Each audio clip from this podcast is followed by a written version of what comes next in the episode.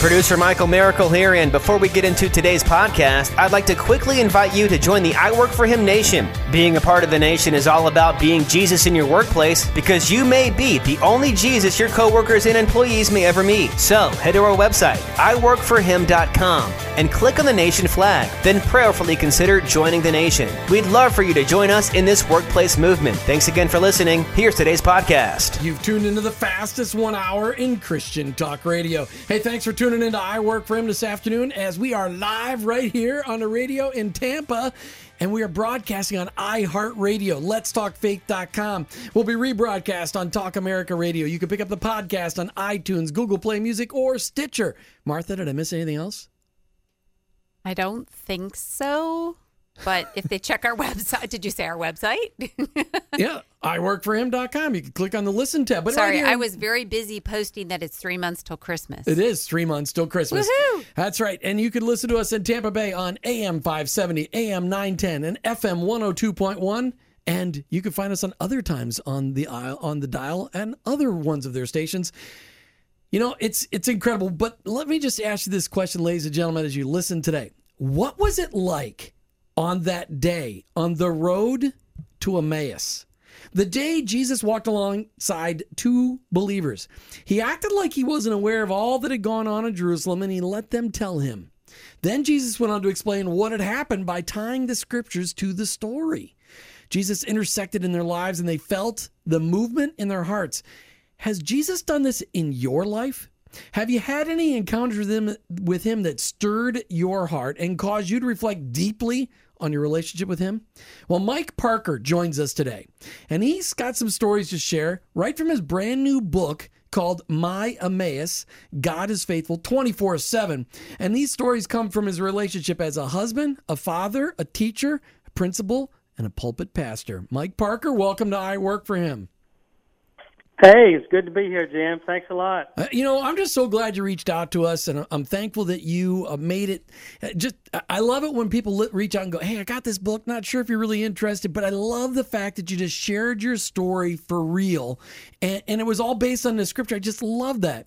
You know that that the the road to Emmaus that that was what it was all about. So, Mike, why don't you just start off with talking about you know this book, My Emmaus? It is your story. What prompted you to write it? Well, at the time, Jim, uh, it was a little over five years ago. The thought came to my mind, and I was principal at a high school. And during that time, it just laid on my heart that I, I felt like I wanted to write a book or needed to write a book, and I knew it would be called My Emmaus. I knew what at least five of the chapters would be about, but I just kind of put it on the back burner as a thought, and it'd come up real regular, but I just kept putting it on the back burner, and then I retired uh, 14 months ago as a principal, and I went in supplemental insurance business, and then about Christmas time it got really slow, and so I was sitting at uh, the table one morning drinking my coffee. My wife had gone to work as a hygienist two days a week, and she said, "Mike, you need to get a job." Exactly, and uh, so I was left there at the house drinking my coffee, and I and I just kind of said out loud, I said, "Lord, what am I going to do today?" And uh, just as clear as a bell in my heart, it was this: is, is well, today would be a great day to start that book I was after you to write five years ago. And I just repented. I said, Father, I'm sorry. I didn't know that I was disobedient, but uh, I'll do it right now. And uh, I sat down on my computer and wrote the first chapter, which is called, you know, Road to Emmaus. And uh, within a matter of a month or a month and a half, uh, the rest of the book was written too. And contacted EA Books Publishing, and, and they agreed to publish the book. And I'm I'm just real humbled and pleased at uh, how well it t- turned out and how easily uh, the Lord actually, I think He just wrote it through me. Well, and that's the key. When it's your story, it just it flows from the heart of your relationship with your heavenly Father, and, and that shows when you're reading the story. And I want I wanted people to hear some of the stories. And because of your background, we haven't gotten a lot because of when we're on the air. We don't get to talk to a lot of educators because they're still working. And, when so when we're on the air in Tampa, we're on the air from three to four in the afternoon, and most of them are still working between three and four. So we don't get a chance to talk to a lot of educators, not to mention not a lot of administrative people because they work even later. And so I love the fact that this comes from your heart and your passion for education, but really your heart and your passion for the Lord. So you reference the story, My Emmaus, the story in Luke about a few disciples right after the resurrection of Jesus. What is that story? Well, the story is about the two disciples who you know, they were on top of the world watching Jesus come into town and the palm branches flowing just like everybody else. And, you know, Jesus was just like a rock star today. I mean, everybody just wanted to touch him, wanted to be around him. And, and then, uh, whenever things turned, when Jesus was flogged and beaten and pierced and hung on a cross and just, then they felt that their world had fallen apart and all the disciples were hiding. And these two guys were very dejected, walking from Jerusalem to Emmaus and as they go, they're talking with themselves, you know, about did our, you know, what what's going on? Why are we so dejected? And yeah, I can imagine their conversation. And Jesus just shows up, but what they don't realize is he didn't just run up to them and catch up to them on the road. He just materialized out of thin air. And uh, as you referenced in your book, it was like a Captain Kirk mo- moment. yeah, it was like Captain Kirk being beamed up by Scotty, you know, on Star Trek. And uh, so when he arrives on the scene, I love I, I always laugh at this, but Jesus was really cool. I mean, he was kind of like, "What are y'all talking about? Have you not heard all about Jesus? No, tell me." You know. and uh, so when they tell him, then all of a sudden he he just starts pouring out of himself all about himself, how he fulfilled all the prophecies and um, the rest of the book, you know, the rest of the chapter then is how he breaks the bread, and, and in the the meal and the blessing of the of the meal, their eyes are opened and they see it's Jesus. And again, there's a Star Trek moment, and he's gone, and they immediately just realize beyond a shadow of a doubt Jesus is resurrected, and they haul tell it back to Jerusalem and tell the disciples, and that's kind of where I, I really felt the Lord was wanting this story to be the feature of the chapter one. Is that I want to be the book to be a tremendous encourager for believers, but also one that will open the eyes of those who don't believe yet. And um, so that's what they did. When they beat it back, they testified to it, and Jesus himself materialized in the room again that night. So they had quite a day uh, between the two of them. Yeah, can you imagine? I, I can't imagine. And that you can learn things about Jesus from Star Trek. See, I think that that's oh, incredible. Gene Roddenberry had no idea, but seriously, that was a great thing. All right. So, talk about your career because you started off in education, but you started off in one part of education and ended up in a totally different part of the educational public school system. Talk about how the Lord used, how did you see the Lord come alive and stir in your heart as you were an educator and then an administrator? Well, the first year and a half I was in education, I was an agriculture teacher in uh, Hillsborough County, Florida. So that's my home stomping grounds. It's where I was born. And uh, that second year, the first you know, full year as an educator. Uh, I was a special ed slash agriculture teacher, and I taught uh, the handicapped uh, how to do nursery landscape and things like that. But then I moved to Georgia, and then I spent the rec- the next 28 years uh, teaching and being administrator there. And those four years, I was both an ag teacher, and then I became a special ed teacher again for three years. And I watched an assistant principal just do his job full of joy, serving everybody every day. And I went home one day. I told Jan, I said, Jan, I, I want to be like Jerry Sutton. And uh, she goes, well, go for it. So I got my master's degree in one year while teaching full time and became my assistant principal at Irwin County High School and uh, did that for five years and continued on up the ladder. But the one thing I was blessed with uh, was that I had godly folks who were my bosses. The superintendent was godly, the assistant superintendent, the principal, Bobby Griffin was a godly man. Uh, and uh, it opened doors for me to learn from the best and to do it uh, in a godly way. So you saw it being lived out as an administrator, and you said that's something I could do. That is that's a way I can be encouraged. I want to do the same thing as an administrator in the future. I, I think that's fabulous. You saw it lived out and said, "Hmm, that's something I can model as well." Exactly. That's exactly what happened. And all through my career, uh, I've been able to uh, keep my testimony and my, my Christian walk. It's cost me a few times, but most of the time, it's just been absolutely outstanding. Whether it's uh, providing donuts for the FCA and during club time, allowing them to bring in guest speakers and and seeing a couple hundred kids come to Christ, uh, or whether it's learning how to not say, "Well, I'll be praying for you," but when a teacher stops and she's got tears, and you say, "Well, let's pray now," so people see me stand in the hall and pray for teachers or pray for kids, you know, instead of saying you'll wait. Because what happens usually, I found out when you say you'll pray later, you don't. Right. So I've learned the immediacy of praying right then, and don't worry about you know who all's around. Mike, mm-hmm. did you ever have somebody when you said, "Hey, well, let's pray right now"? Did you ever have anybody say no? I've never had anybody say no. not one time. It goes Encouragement. consistent. Mm-hmm. Again, 100 for 100.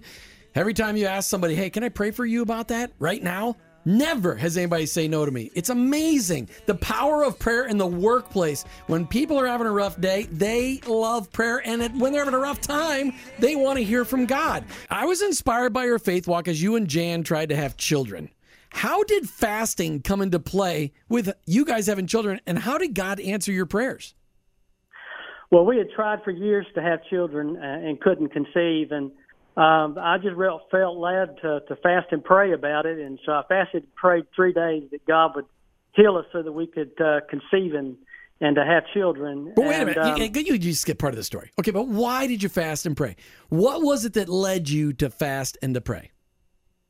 I, I fasted because I'd been praying and um, I, I wasn't getting the immediate results, I guess, that I wanted. But uh, I was just impressed, I really believe, by the Holy Spirit one day that some things can only come about by prayer and fasting. And it was something He wanted to teach me. So I fasted and prayed. Uh, and what happened is the the end of the last day of our fast, according to the test that took place seven weeks later, uh, Jen and I conceived. Uh, uh, but the conception was in her tube, and so we ended up taking her to the hospital. And uh, but I was the guy. The doctor says, "Well, I got good news. Your one is that you are pregnant. The other one is that it's bad news that it's in the tube." And so they were able to save her tube, and and uh, then four months later, we can we conceived and uh, bore a child, uh, Jake, who's uh, now uh, in master getting his master's degree. And uh, then we have another child, Ben, who is also in college as a sophomore at this time. Okay, okay. Now, now you skipped over so many things. I mean, that, that are really, really cool. I mean, there's really, really cool parts of that story. So you obviously on the third day of the fast, that's not the only thing you were doing because you you said you conceived. You know, seven weeks later you figured it out. So that was kind of you know just kind of People helping God out. just making sure, making sure people understood that whole deal. But when you were at, I can't remember if it was a gas station or a convenience store or something like that, you were getting change for something, and the lady says, well- "Oh, you don't want that dollar bill." Yeah, yeah. Uh, well, what happened is that morning uh, I opened my Bible and it opened to Isaiah uh, 43, and I'd been reading in Psalms, and I thought, well, maybe it's a coincidence. But I read the chapter and nothing happened until the very end when the Lord says, "Come to me, state your case, and prove that you're right." And immediately, children came to being, and I, I just got on my knee. I said, "Lord, I, please forgive me if I'm too forward, but I'm the husband of one wife. I don't have any children to keep in subjection. Isn't it time that we had children?" And uh, he pressed upon my mind that we would have one or two children by Christmas, and I wrote that down in my prayer diary.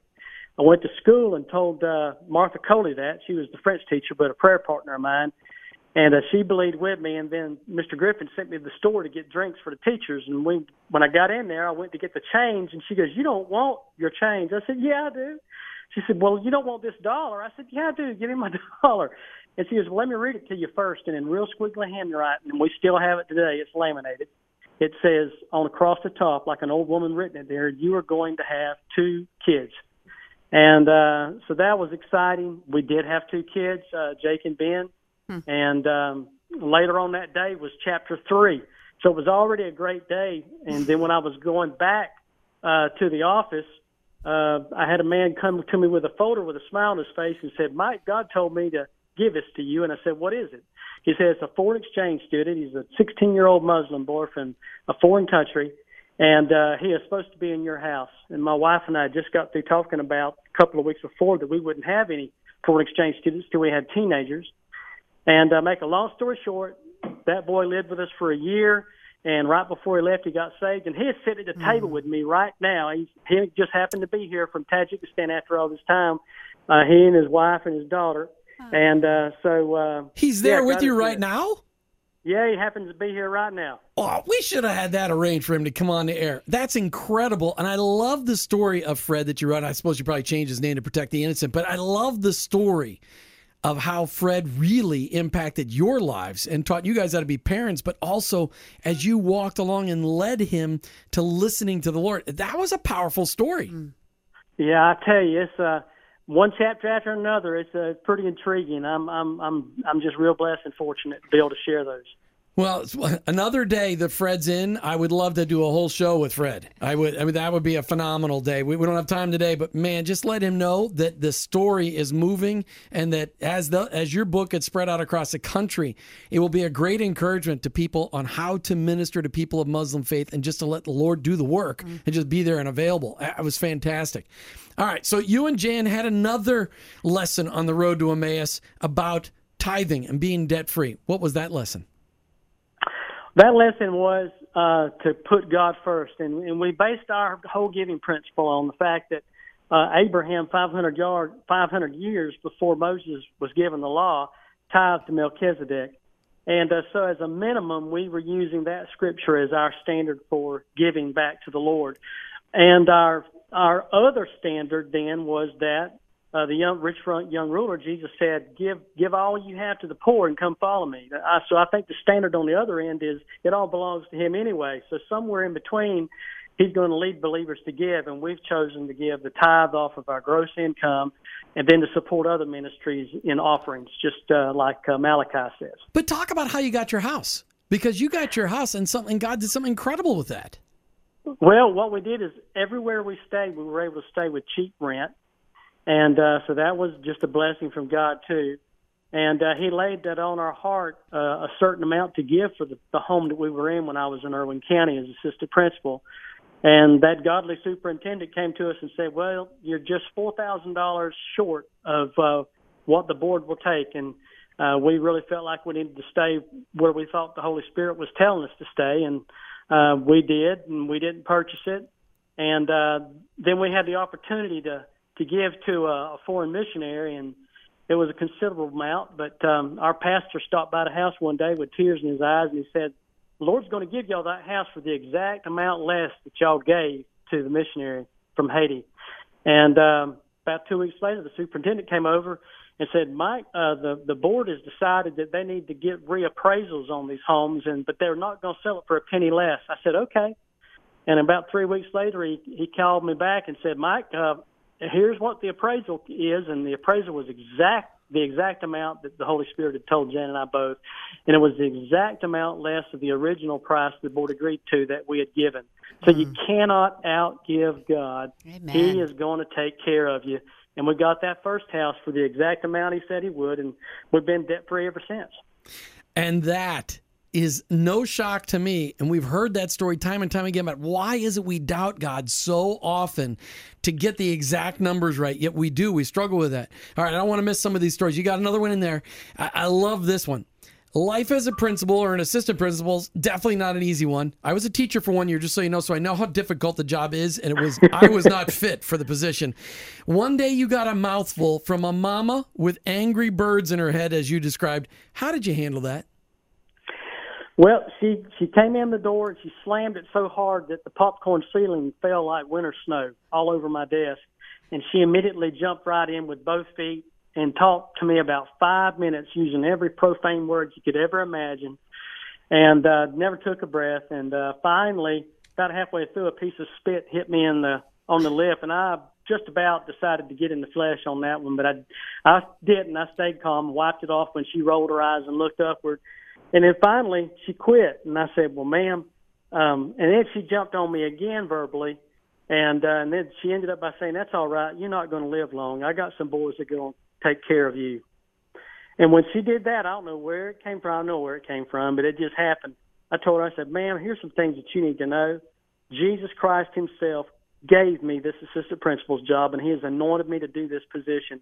And His angels are surrounding me right now to protect me in all my ways." And I don't care who you have that you're going to send, even if it's yourself.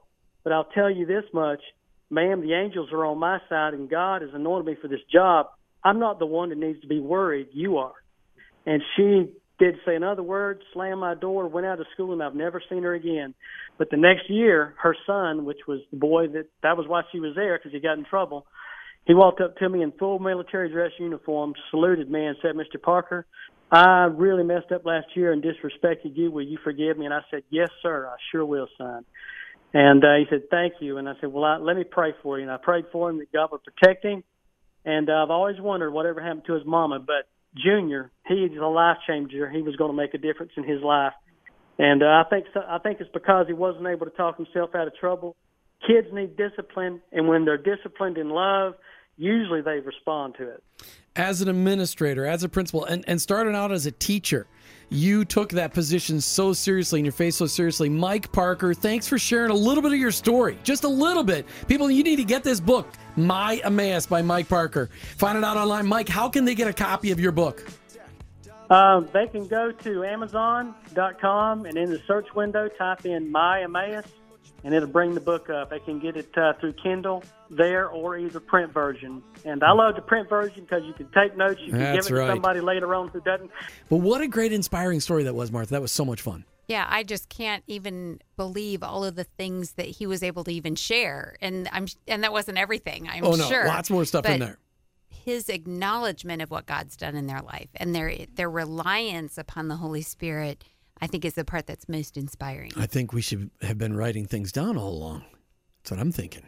Hmm. Probably You should start right. that book. We always say that. Yeah, we you do. know, No, I've, I've written some things down, many things down. All right, now we've got in studio with us Jon and Kristen Couch. These guys have a ministry called thisdayministries.org. Now, you might remember Jon Couch was on here, I don't know, four or five months ago. And in the middle of the interview, I asked him, So, how are you doing at home? How you doing keeping your marriage a priority? Does your wife really know that she's a priority over your kids? And, and I I said, How do you think you're doing? He goes, Well, I think I'm doing pretty good. I said, Really? Well, let's see what your wife has to say. And I had arranged for Kristen to call in because for some reason you gave me her cell phone number before the show started, and you'd never even thought about why I asked for it. And that was great. Jon and Kristen, welcome to I Work for Him. Thank you. Hey, it's a joy to be here, brother. Love Mike Parker. Man, that was phenomenal. You could get him on an interview on your show one day. That's not a bad idea. I got lots of people that we do that. Talk about your radio show. Yeah, yeah. We're we're all about revival. We desperately want revival to come to the American church, brother. Craving Amen. it. Craving it. We believe God's going to bring it, and uh, you know, we just need people to get in God's word, to be God centered, Christ exalting, Bible driven, prayer saturated. That's our heart. We want America to turn back to God, and you know, it's a it's a scary road though in ministry, as you know. It's not an easy It's road. A messy, scary road. a messy, scary road. Now, now, Kristen, when Jon talks like that, we need revival in the church, and you know, when any, whenever anybody starts talking like that, the enemy goes, "I got mm. my sights set on him." How does that make you feel? Well, I'm used to it. And I'm used to the crazy man next to me. I'm used to people. Um, there are people, we have good friends that are very supportive, but there are a lot of people with arrows at my husband's back because he's all about following what God says in the Bible. And he takes it so seriously, and his preaching is just so God centered and um, about repentance. And that's a word you don't hear a lot in church anymore. Repentance. Exactly. Oh my god! Yes, and I just was reading a book. I've got a guest on next week, and it talked about discipleship and the fact that, and he mentioned right in there repentance, mm-hmm. Mm-hmm. or, or you can't get anywhere without repentance. Mm-hmm. I I mean, you got such a great radio voice. Your radio voice is way better than my radio voice. Really? Yeah, it's so deep. It's that's warm great. and deep. It's warm and Jim. deep. Yeah, that's right. Jim, You must revi- be a bass. revival. Where, Jim's guys- only a baritone. Yeah, I'm, Jim, and I'm this really is not even sure. I'm a- All right, so Kristen, talk about how long have you been married to John? Uh, we've been married a little over 23 years. How long have you known him? 25 years? Yes. How come you looked at him to ask that question? Most of the time, women know right off the bat. Well, you you asked a creative question though. You said how long have they known each other? Mm. She might have been able to said how long they dated, or you know. But There you anyway, go. That's a okay, good how many point, kids you have? I I we try. have four. Four kids. Any of them still at home? Two are at home. We have, well, Caleb and Jacob are 21 and 19 at Liberty University. And Marcus is 15 and Lauren Olivia is 13. How many connections you got up at Liberty University? Because we'd really like Liberty University to be a Mm. sponsor on this show as we go nationwide. They are a fantastic organization, teaching organization. They, I mean, they, they they span the globe.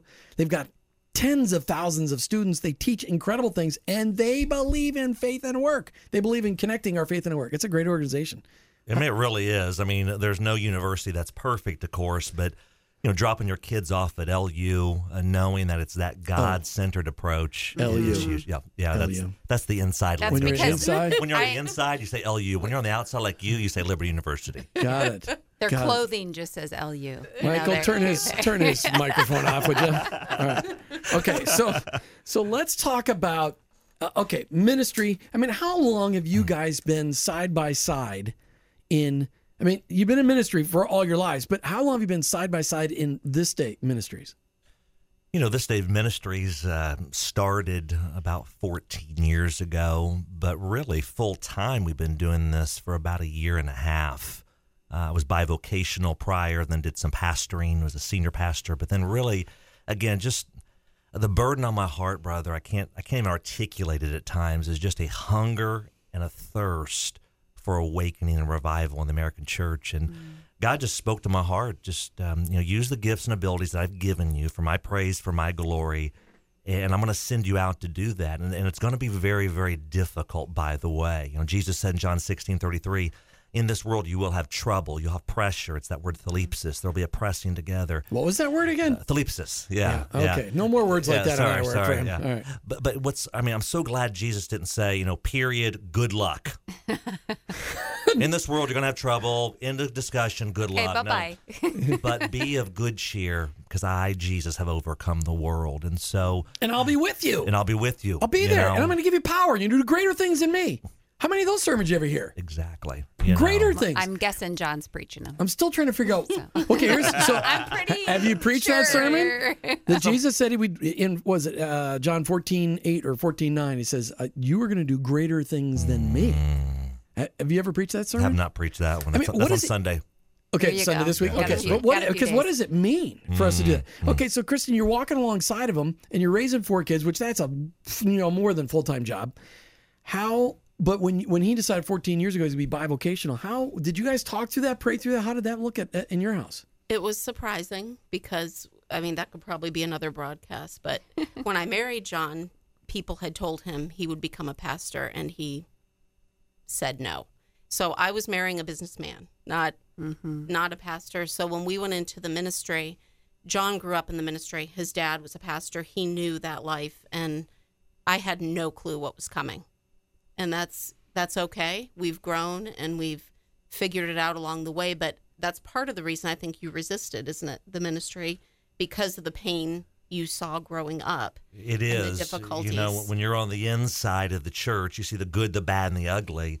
Uh, you don't have to be a rocket scientist at a young age to go. I know what I don't want to do, Oh yeah. and that's was that was my approach. And yeah, there was probably a call in my life. I'd say back in high school to preach, but I resisted, resisted, ran, ran, ran, and Disobedient. disobedient. Yeah, just being disobedient. So, Kristen, did you grow up in a sorry? Did you grow up in a in a Christian church or household, or what was your faith walk like?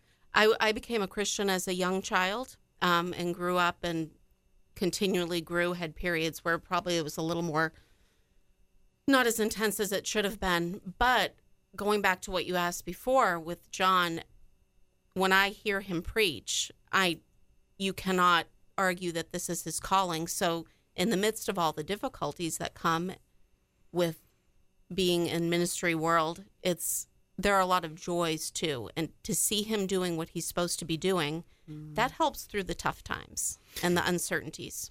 I wrote my blog today that comes out on Friday, and the title of the blog was "Ministry is Messy." Mm. Mm-hmm. Because it really is. I mean, and, and people don't really think about it, but you know, Martha and I have experienced it, and like even this morning, it was a little messy, and and I'm just thinking.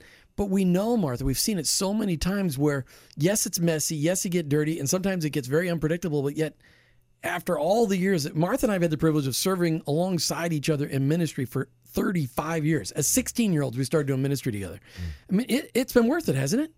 Yeah, I think what Kristen just said really hits the nail on the head when you said when you see the the actually doing what God has called you to do and you're being obedient in that, it's the other stuff, you know, can diminish and allow it to be okay, it is what it is because that's what makes us stronger or that's what makes us know that we're being obedient. I talked with somebody else today who is being obedient with something that God has called her to do and she said, and Satan has been busy. So I know what I'm doing must be what God wants me to be doing. You know, that same conversation. It's like um, just what putting one step in front of the other and saying, okay, Lord, I'm going to trust you in this because today in my flesh, it doesn't feel real great. Well, and I think that that's it, it's easy to get discouraged when you're in paid pulpit kind of ministry because people are relentless. And I've been one of those relentless people. Uh, But, you know, it's we're not going to get to that today. But oh, I was going to say something. What was it? Well, I just was thinking about the fact that um, you were saying that you believe that God wants revival and that people need to get in their word into the word more. And I can't tell you how many times we've spoken with people where they've said, "Man, I wish I read my Bible more. Man, I wish I had a better quiet time." Or, "Man, I wish I." You know, people want, but they don't want it enough to want it. You know, I, and I don't get that, but but that's where I think revival needs to come from. Amen. Jon and Kristen Couch from thisdayministries.org. I said I would ask this question. Now, Jon, I'm going to let ladies go first because really, behind every great man of God, there's always an awesomely incredible, super duper, extraordinary woman of Amen. faith. That's right. Bar none. I've seen it time and time again.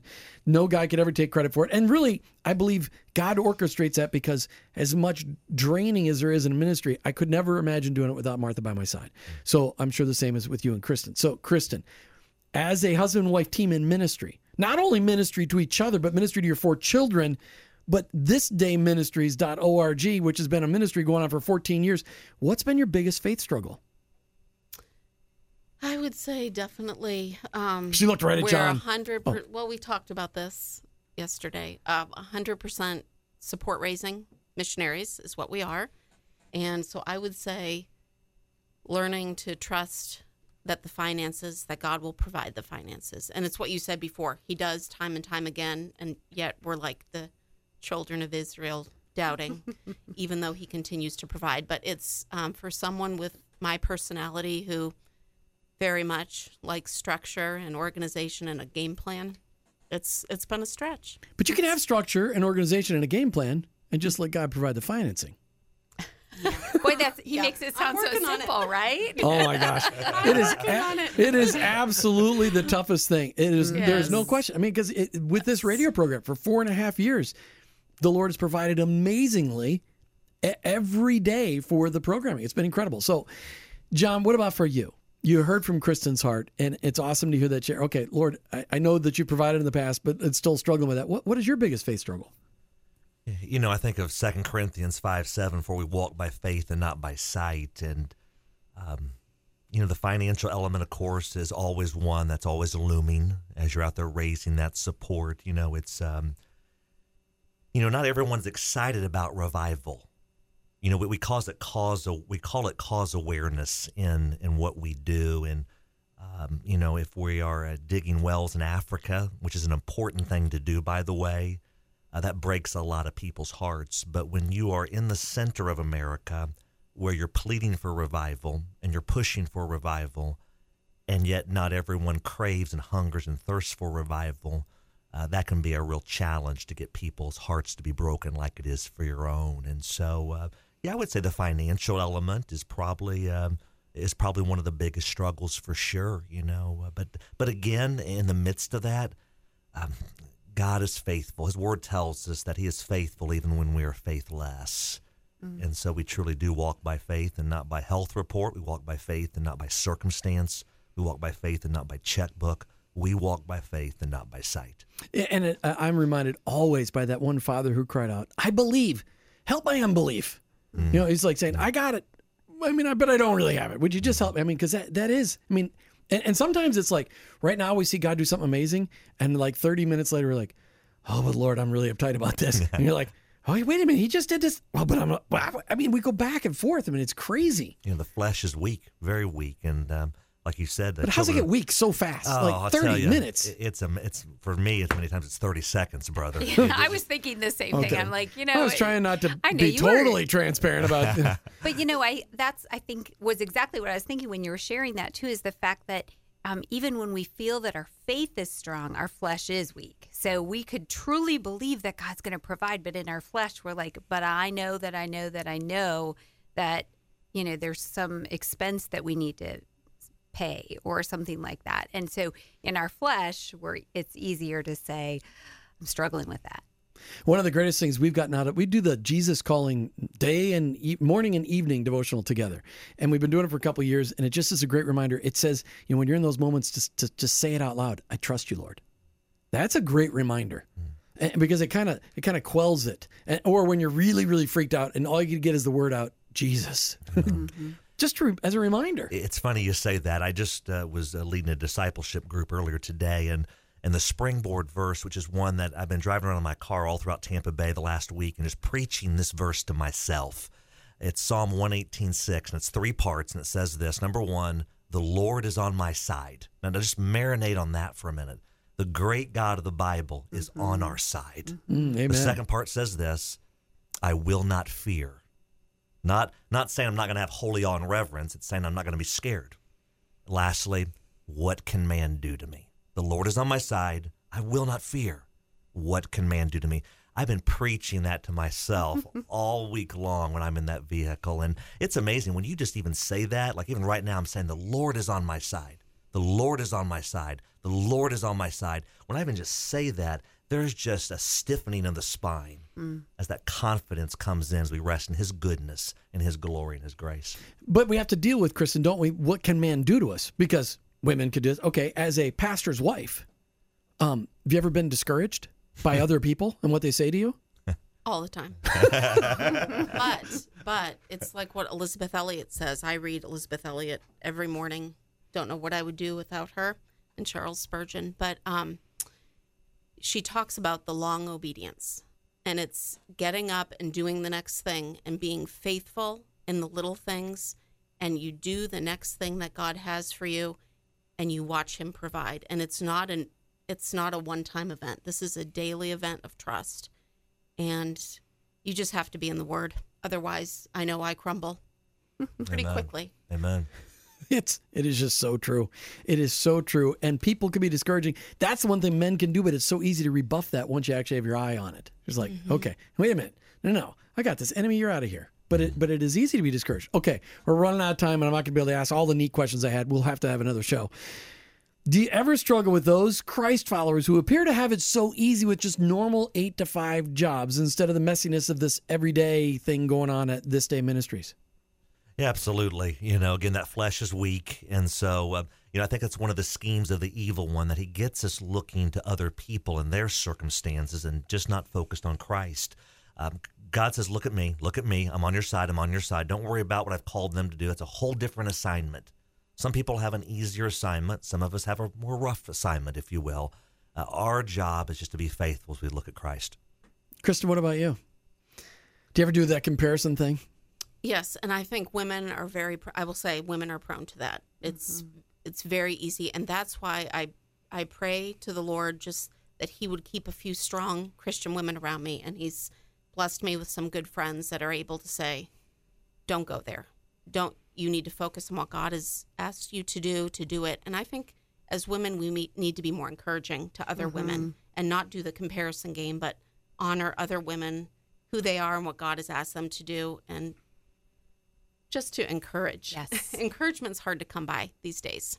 Is it, it is. easier when you get older? As you get older, I mean, are the women easier, more focused on encouraging versus comparing as you get older? No, I don't think so. We may mask it. We may not talk about it. There may not be the back and forth, but in our heads, the comparison is still happening, I'm sure.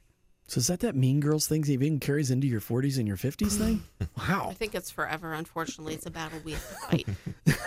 See, with guys, as we get older, we get much mellower, right, Jon? really? All right. So, so re- last question, really, really quick. Okay, you got four kids, two boys at LU, Liberty University, 19 and 21. Um, so they've been they've been involved in seeing you as a pastor for 14 years. How are they doing as you instill your faith in your four children? How are they doing? They're rock solid. Um, their hope is built on Jesus Christ and nothing else. Uh, Jacob's going to be a senior pastor. Jacob's looking to be a missionary in the world of sports journalism. Marcus leads worship, and Lauren sings in the church. So praise God, they're not jaded. Nice. Praise God. Kristen, any last comments? Um, I just want to thank Jon for being faithful to do what he's being called to do, and um, I thank you for having us on the show. You bet. We're talking with Jon and Kristen Couch from This Day Ministries. Check them out online, thisdayministries.org, thisdayministries.org. If you want to be inspired, you got to make sure you check them out and, and go hear him preach one day. You've been listening to I Work for Him with your hosts, Jim and Martha Brangenberg. We're Christ followers. Our workplace, it's our mission field. But ultimately, I, I work, work, for him. him.